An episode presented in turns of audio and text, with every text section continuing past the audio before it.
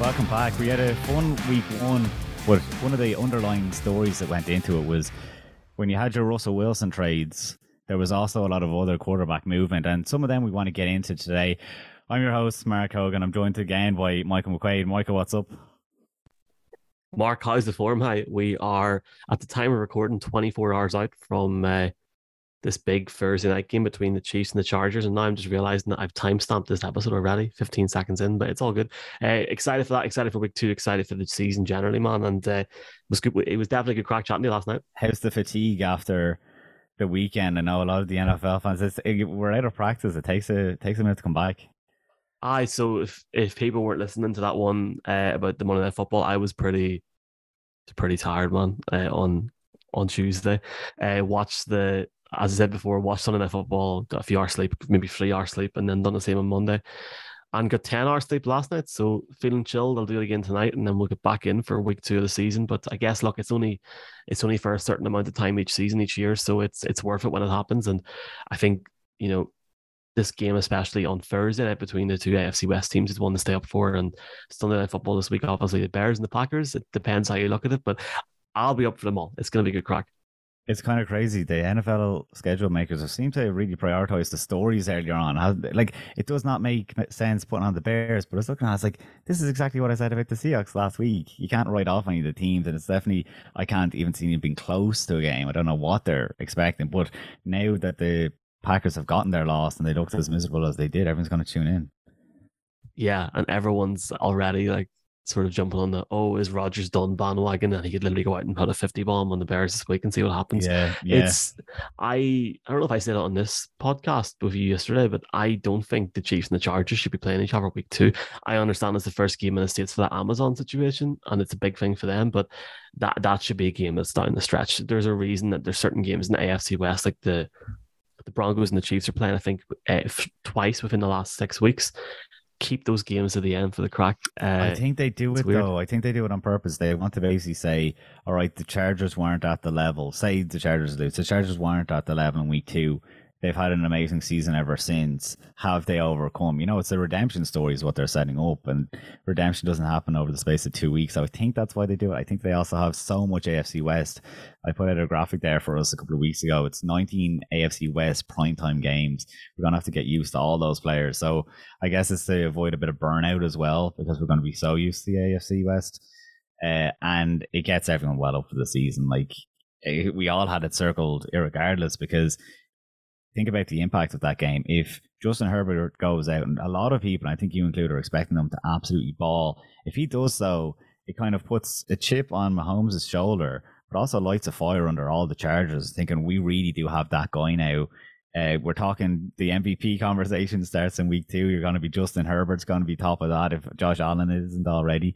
So I, I, I, I really think there's a lot of sense for it. And we're just talking there about being tired. It's one of those ones that you also stay up for. Like I didn't stay up for Monday night football the other day. I'm I'm up for this one. I I have to my alarm goes off at five o'clock in the morning. I won't even need an alarm. I'll still be awake watching this game. Yeah, it's it's a funny one, man, because like sort of going into it, like you've got a changed Chargers team in the sense of Herbert's now sort of evolved over that second, third season drop, and, and there's no drop for him, and there's there's now that defense with with new pickups like Khalil Mack. I'm not sure if J.C. Jackson's going to be ready, but I think that is the X factor in this game because the Chiefs will obviously go up and score points, and so will the Chargers with Herbert. But if that Chargers defense can just settle off, they have as as much a chance as anyone in Arrowhead, and I hope for the neutral, including myself and yourself and anyone listening to this podcast. I think every neutral in Ireland at least wants this game to be one where it's close you don't want one team going off. You want it to be a bit of a shootout because it's obvious that the result of this game is not going to um, determine somebody's season. There's going to be slip ups each week in this division. We've seen it in week one with the the Raiders and with the Broncos, so it just takes time. But I'm definitely excited for it and to see the jump that Herbert makes and the jump that the Chargers can make going away from home, going to Arrowhead, and maybe getting the result. Yeah, we won't talk too much more about the game, but I won't be on podcast again before the game goes out. So I might as well say my pick is going to be the Chiefs. Having seen the Arizona Cardinals compliment them, it must be saying let them have their own way. they definitely did come out with this. Yeah, everyone's talked about it. The tight ends were playing a massive role, and has that led to Tyreek Hill leaving, etc., etc., etc. Even though I'm the one that put the Chargers to win the Super Bowl this year, I just uh, unless the Chiefs get caught napping, I just thought they looked amazing. Uh, that said, I love this new. I suppose super depth that they have for the Chargers, and the O line seems to have been a, become a strength out of nowhere. But you know, we'll transition that into what we want to talk about. We've talked enough about Justin Herbert and Patrick Mahomes, but I suppose we're when we're in these segments each week, we want to talk about something that isn't so prominent and to the fore. And one of those is we we talked massively about a lot of quarterback moves that had happened in the off season, but some definitely got more play than others. Carson Wentz, for example, definitely got play, but it wasn't in a good sense. But watching him the other day, I took a lot of positives, believe it or not. Like we go in and Carson Wentz has a name of being not self-centered but very clicky. Like Zach Ertz, his former tight end in Philadelphia, was the best man at his wedding, and they seem to have a fantastic relationship. But outside of that, they're kind of, you know, he didn't get get on with some of his players or certainly that was the narrative around it. Whereas then you have the owner Jeffrey Lurie has a mural of him on his wall, even when he's uh, playing in Indianapolis. But Carson Wentz going to Washington, they Washington Commanders obviously got a lot of stake making that move. But I have to say, I think it's an upgrade. Whether you want to call the start of last year Ryan Fitzpatrick or Taylor Heinicke, Carson Wentz showed a lot of signs. And now, look, you have to you have to understand that Carson Wentz is going to come up with ups and then he's going to have downs. And uh, Ron Rivera was actually asked about that based on this performance after the game. But straight off the bat, I loved that there was RPOs. Jahan Dotson's first touchdown was what Carson Wentz was able to do so well under Doug Pederson in Philadelphia. And it's just a new facet to the game. And it's just a, more eliteness to the game that I really liked what Carson Wentz brought to, and I think they can have a better season with him than any other option at a quarterback. It's funny because at one point in the off season, there was rumors going around that uh, Ron Rivera was making calls to, to teams about quarterbacks, and apparently, if this is true or not, he made calls about Patrick Mahomes uh going so i i could imagine sitting in kansas city whenever that that that phone call came through it's it's difficult because like I, I like the way that you've described the situation there. Carson Wentz is still the quarterback who in Indianapolis last year at least had sort of issues. There were like there was a lot of early games for us last year, and uh, when I say early games, I mean like the six o'clock window. And I remember like, you got to see a lot of it at the time because he wasn't like he wasn't that productive in the ball. He kept throwing the ball, interceptions, picks. Um, and he just looked like he lacked confidence. At the time when I even go back because the Colts in week two are playing the Jags, and you you, you instantly think of his performance in that, in, in that game, and for him to go in at the weekend for the Commanders and sort of playing that offense where it's you know a, a lot of there, there's a lot of speed, there's a lot of elite route running. It's the sort of play that he likes and it's the play that he works well with. And you've seen that connection with Dotson. You've seen the way that the the run game and the pass game work together to have 300 yards. Over 300 yards with four touchdowns, albeit, of course, there was two interceptions. It's a good start for him. They won the game obviously in a perfect world I, I, do you know what i'll say this if he had went instead of 27 for 41 in terms of completions if he had went 30 for 41 and didn't throw a pick, we'd be sitting there saying he had an elite week. So uh, it's definitely one that's intriguing. They go to the Lions, I think, week two. So and in the long stretch, I do agree. I think he's better than Taylor Heinicke. And I think Commanders fans have to look at this in a positive way because the division that they're in with the Giants, who even if they win the next few weeks, will fall off with the team that they have, in my opinion. The Cowboys look to be done. and we're sitting here mid before week two of the season.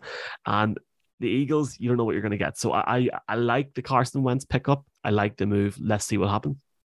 I like a lot more. I think I talked about Clicky with Zach Ertz. There was a clear connection with Curtis Samuel, who was two stories, three stories with Carson Wentz in the offseason one of them was the interceptions in training camp. The second one was the interview about the interceptions in training camp. And then the third one was his relationship with Curtis Samuel. Curtis Samuel had 55 yards, which was fewer than Terry McLaurin, but Terry McLaurin got all of his in the one touchdown pass. It was 11 targets, eight receptions for Curtis Samuel versus four targets for Terry McLaurin. So, fantasy aside, although that might uh, pique some people's ears, if he has those guys, it's going to help his confidence. I don't think he ever got on board with a specific receiver in Indianapolis last year. When it comes down to it, in eh, when playing at the Jaguars, he doesn't have anyone that he wants to go to. I suppose T.Y. Hilton was out at that stage, and Michael Pittman Jr. has forever been promised to us as a guy that can play. But Curtis Samuel came out afterwards and said about the Washington attack that you can never have too many weapons. And it really is a case of that because if Terry McLaurin He's the one that we all really pay attention to. And then Curtis Samuel is there. They pick up John Dotson in the draft. Antonio Gibson was, I think, their leading receiver on the day. And that's after he was what playing with the third stringers during training camp. And look, it's because the unfortunate incident with Robinson getting shot that he is his chance again. But if he can take that, all of a sudden I'm like, well, they have the defense, and let's see if it actually comes out. But Ron Rivera typically does have a gun defense, and that's what they built first in Washington was that defense. And like, I'm I'm not saying like I expect massive things, but I certainly like it a lot more. And it's kind of after week one, you see it play out. It was against a team that you know they could have like it was Jacksonville, so it was flattering. But I'm I'm able to pay attention to Washington now all of a sudden, and I'm. It's not about being happy for Carson Wentz or anything you, you do, like I said, you have to appreciate what he comes with. At the end of the game, they were 14 12 up, or sorry, in the fourth quarter, two back to back interceptions that gave Jacksonville 10 points or the lead. But how does Carson Wentz respond to that? He throws a 45 yard touchdown to Terry McLaurin and then a 24 yard touchdown pass to John Dotson, and that puts them in for the win. So, yeah, there was there, it's it's intriguing. Certainly, um, he is so hit or miss. But all of a sudden, I'm like, well, if he goes back to you know the quote unquote 2017, 2018 year, the MVP year that everyone's been talking about, I'm like, hey, Washington in that division, I think becomes really intriguing. We can certainly go to any number of quarterbacks next, but why not go to Indianapolis, where he's been replaced with Matt Ryan? Did you love the Matt Ryan trade, or did you just think, why you're taking on that big money salary dump? I loved it. I think that the Atlanta Falcons done him really dirty. And I understand, I don't want to get into this now, but all the allegations aside, like all that stuff, everything going on aside, to have the potential of what Deshaun Watson can do, like obviously Arthur Blank wanted to go after that situation because he he understood at that at that time that uh, Matt Ryan was you know coming to the twilight years in his career and, and he wanted to find a way to guarantee some sort of success, and they were very publicly in for the, for Deshaun Watson. I just don't think the way that it ended in Atlanta was fair on Matt Ryan and what him and his family have gave to that city over the last. Uh, was it 2008 he was drafted? So like over the last 14 to 15 years, I just don't think it was right. That being said, I, I love it because it takes away that uncertainty in Indianapolis, a quarterback, because last year there was a lot of um, a lot of situations, like I said with Carson Wentz, where you didn't feel confident in this offense. And yeah, of course, you can hand it off to Jonathan Taylor as many times as you want, but you need to have that consistency down the field by throwing, throwing and passing the ball. So um, it does make sense. You got a veteran coming in that, frankly, in that AFC South should do well. I was surprised last week at how they struggle. They, they, didn't struggle, but like there was times last week where they did struggle in certain situations with getting the ball down the field. And it's going to maybe take Matt Ryan if maybe a few games to embed himself in that offense. But you've seen players come out and talk highly about him, and even on the sideline about what he can add to this team. And I think in the long run, I'm talking like maybe week six, week seven, week eight, that's going to provide them with a lot more benefits than questions. So I do like the move. Um, I don't think financially it's a major issue or a major play for them. I think they need certainty at that position. I think in the current market now, Matt Ryan makes sense. See what happens with Matt Ryan. There's no reason why Matt Ryan can't play for another three or four years max if he wants to. Um, and I think it would be great to see him make a run in the playoffs because he's a guy that I think for the career that he's had, for the stats that he's had, um, it would be great to see from a from a neutral viewpoint. But in the AFC, it's always going to be difficult. I think when they went for Matt Ryan, uh, part of the story that was lost was obviously Carson Wentz was not clutch when they were going for the playoffs last year. Matt Ryan has built the name on being Matty Ice, and I didn't really. you really see what that means when they're twenty to three down against Houston Texans, who they should have absolutely you know torn apart. Like here's a Super Bowl contender, would be that's what people are saying. Super Bowl contenders, seventeen points down, and the comments after the game, Quenton Nelson comes out and says that Matt Ryan was running up and down the sideline, down seventeen points, rallying everyone, and so Matty Ice isn't just what happens on the field; it's what happens on the sideline before that, that he's getting everyone up for the game. Mo Alie-Cox came out afterwards and said, when you see him putting his body on the line, that's when you want to go to town and go to bat for the guy. So how he was able to turn it over, it hasn't really gotten the headlines of that that was clutch play, but it was, and they would have won that game if it wasn't for the now waived Rodrigo Blankenship, who had an absolute stinker of a wide that is inexplicable. I mean, they went to overtime; they could have won it there. I I understand that, but Matt Ryan wasn't the problem. It was his playmakers around that. And like I just mentioned when we're talking about Carson Wentz, we've been told that Michael Pittman is going to be the one that's going to finally have to step up and the players around him. So you have Jonathan Taylor who still had 31 carries, 161 yards. That's going to stay there. But yeah, Matt, Matt Ryan is an absolute competent quarterback. And I worried that he was done last year when we saw him in London. Stinker of a game. But that was probably the stinker of you know, an Atlanta Falcons attack. But I really enjoyed watching Matt, Matt Ryan, and I think it confirms to me that Indianapolis definitely is in play this this year. Yeah, because they've they've got that X factor now where they can not just run the ball with Taylor, they can actually get it down the field. And Pittman, uh, I think Pittman scored against the Texans on Sunday, didn't he? As well, I took him to like the I think it was mid to the end of the third quarter, but it's just time it's time, and they're going to have that time in that division, in my opinion, because you got yeah. the, the, two games against the Texans, two games against the Jags, and um, I think if the Colts don't win the South, they'll be a, they'll be a wild card team. I can see them getting over eleven wins, which is like something that I wouldn't have said with Carson Wentz. Or not, that's the big difference. I know one guy that you were really impressed with though was. Uh, well, I don't know if you were really impressed with him, but he's he was with the Atlanta Falcons last year. Do you really think Marcus Mariota is going to be like yeah, well, how how well does this work? We're just talking about guys that replace guys that replace guys, and Marcus Mariota, I yeah, like he's this guy that's been under the radar, Michael. Because when you look at Marcus Mariota, he came in as this superstar, kind of burnt out in the media, and then we go automatically to write him off because if you're not a Justin Herbert nowadays, you're nothing. Whereas the guy that replaced Marcus Mariota and Ryan Tannehill, it's like, is Marcus Mariota the next Ryan Tannehill? A guy that kind of bounced around. And bounce around is kind of a tough phrase to use from because last offseason, everyone was talking about how he's been buried on Las Vegas's depth chart, that if Derek Carr puts a foot wrong, Marcus Mariota is ready to step in. And without, or well, he did play last year, but everyone was talking that he's going to be a massive free agent signing this year. And it kind of did go under the radar because he doesn't have that name about him anymore. But watching him yesterday or on Sunday, I definitely thought there was flashes for him. He like Atlanta needed to move on, I think, almost from Matt Ryan because it was like being there, done that. They as good as they were, there was always like crazy losses that they just weren't finishing out games. And it, I, I don't believe that's a Matt Ryan culture, and it's far from it. But whatever groove they'd gotten into, like there was serious turnover with the head coach. It's like they did have to strip it back. I, I do believe. So now when you put a Marcus Mariota in there, he's not supposed to be the future. Obviously, they have Desmond Ridder, who's now injured and won't play, and Marcus Mariota will get all the time that he needs, and he won't even have to train him up. But I really liked what I saw because he unlocks again a facet of the the offense that they needed.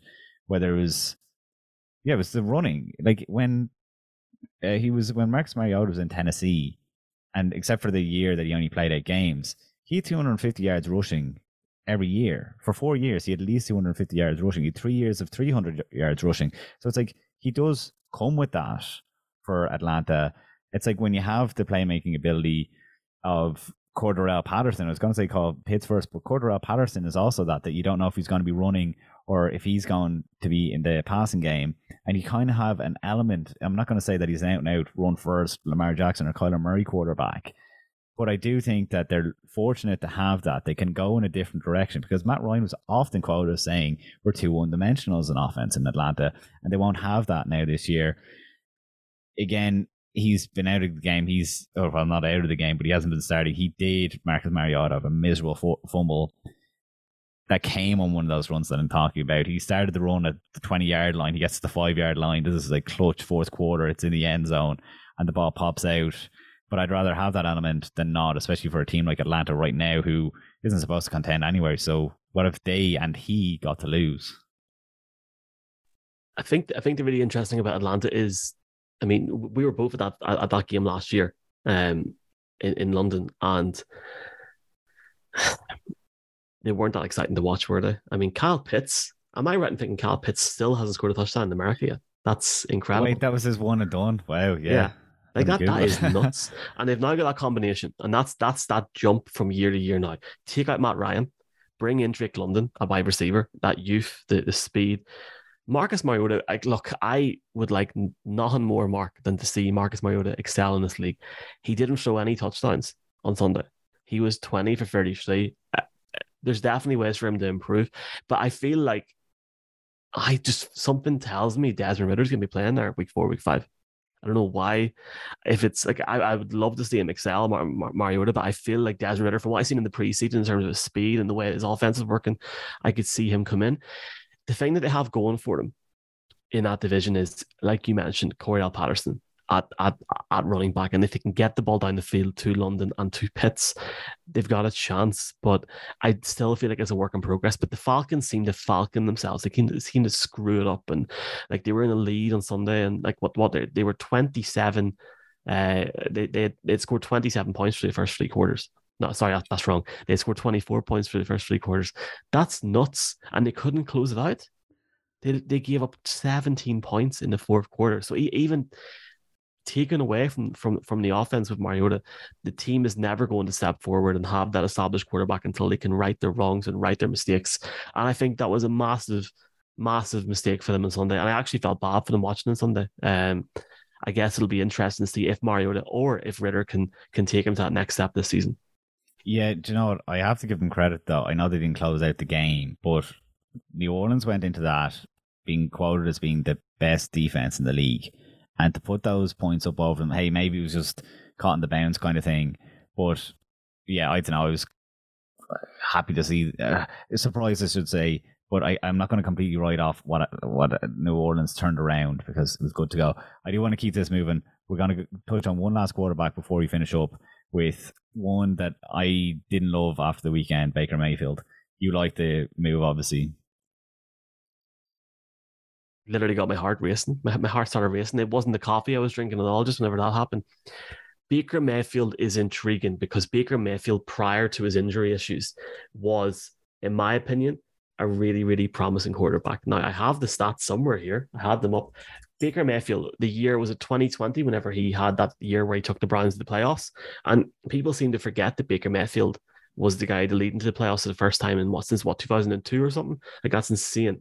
Uh, in terms of the statistics, so if you actually look at that season, um, with with Cleveland in 2020, he went 11 and five. He had 3,563 passing yards. Even the year before, he had more than that. But um, his completion rate was was fantastic. He looked more competent out of the pocket, and then he got injuries. And in 2021, he went six and eight, and he looked banged up. He his arm didn't look great. His confidence wasn't great, but more so and more importantly than any of that, his decision making was gone. Eh, like this is the man that went from having a career high completion of 317 in 2019 to go to 253 in 20 in 2021 and that, and that really showed and there's certain plays I think there was a game against Green Bay in 2021 where he just out, out of the pocket just looked off. And I think, I really, really think now that he can turn it around. It's going to take a lot of time. Carolina need to give him the the time and the patience to do that. The second half performance on Sunday against the Browns was interesting, but he's got that X factor there with McCaffrey where he can, if he doesn't feel comfortable in certain situations, he can hand it off to him until he gets injured, which will be like in like three or four weeks time. Please God he doesn't. McCaffrey had something like 14 carries or something the other day. It's like they're uh, they're worried about him getting injured and not utilizing. Hey, it could have just been the first game and the game plan. I agree. Like maybe yeah. they are like maybe they are concerned. I don't know. It's interesting. I, I think with Mayfield for me though, when you start talking about time, when I was I was making this video for us last week and I was getting clips of Baker Mayfield at a press conference. I needed to get him at a press conference. He always seems so negative and into him not not into himself in an arrogance way, but like inside himself, like over analyzing. And it's like the world has scorned him and he's owed something. Maybe that's a bit of a harsh criticism, but I just think he needs to be a bit more positive because when we're talking about Matt Ryan earlier on and we're saying that everyone wants to go to bat for him, I don't know, do people say that about um about Mayfield? Like, look what happened last year with Odell Beckham's dad releasing the video, and then in the follow up to that, Jarvis Landry didn't completely you know, get on get on board with Mayfield either. Um, that look, it's not. He, he hasn't helped himself, Mark. He yeah, hasn't. yeah. So that's that's where I'm kind of a bit down on him because I don't think they have a fantastic culture anyway in Carolina. Matt Rhule could be gone after the season. Like it just hasn't that whole thing. Even though he has what another hundred years of that contract guaranteed to him, but I I, I kind of worry about Baker Mayfield. I just don't know if he's friendly enough, and it probably was a it was tough that they started off with the Browns because the narrative was completely about him. And when you're trying to make friends in the locker room, because everyone wants to keep on hearing about the Baker Mayfield show, I think they're probably going to have to get onto a, on a wrong foot. Look, it was great to see him get the touchdown. He rushed in for a touchdown the other day and was emotional, and the players were around him. But it's definitely one that I'm putting a bookmark in. and I'm going to keep on coming back to week to week to see does Mayfield get along with his players? Is there a chemistry there? And can they build on it? Because like at the end of the day, even the Carolina Panthers, what were they at last year? Seven and two or something ridiculous, or was it five and two? Carolina Panthers were able to get off to a good start with they Sam were, Darnold last yeah. year. So who's who's Baker, now done? Like let's be yeah. clear, like the, the Cowboys need a quarterback at the minute, and nobody's talking about Sam Sam Darnold. So no one, no one. It's going to be intriguing. I, I can't wait uh, to hear your wide receiver thoughts next week.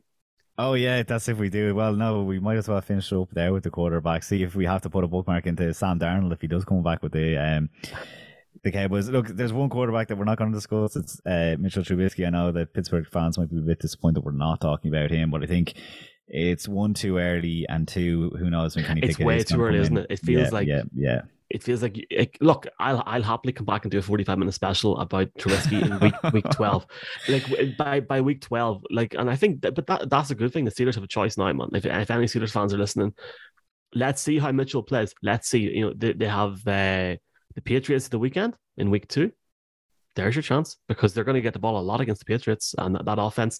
And I, am intrigued, Mark, to see how he he plays against New England because it can't just be a Najee Harris. If Najee Harris plays, I'm not sure if his injury yeah. status, but uh, yeah, I was disappointed with George Pickens. I was only paying attention really from a fantasy point of view, but look, he's expected to come on the scene. I know they have an arsenal of receivers clearly. So there's a lot more to happen with Pittsburgh. So maybe we'll talk about that another time. But that's it for today's show. Michael, thanks a million for coming on. And uh, yeah, hope everyone enjoyed, right? It's not often Anytime, you get to talk about these four quarterbacks. I'm glad that we were able to do it. Anytime, man. I'll talk to you soon. Good man.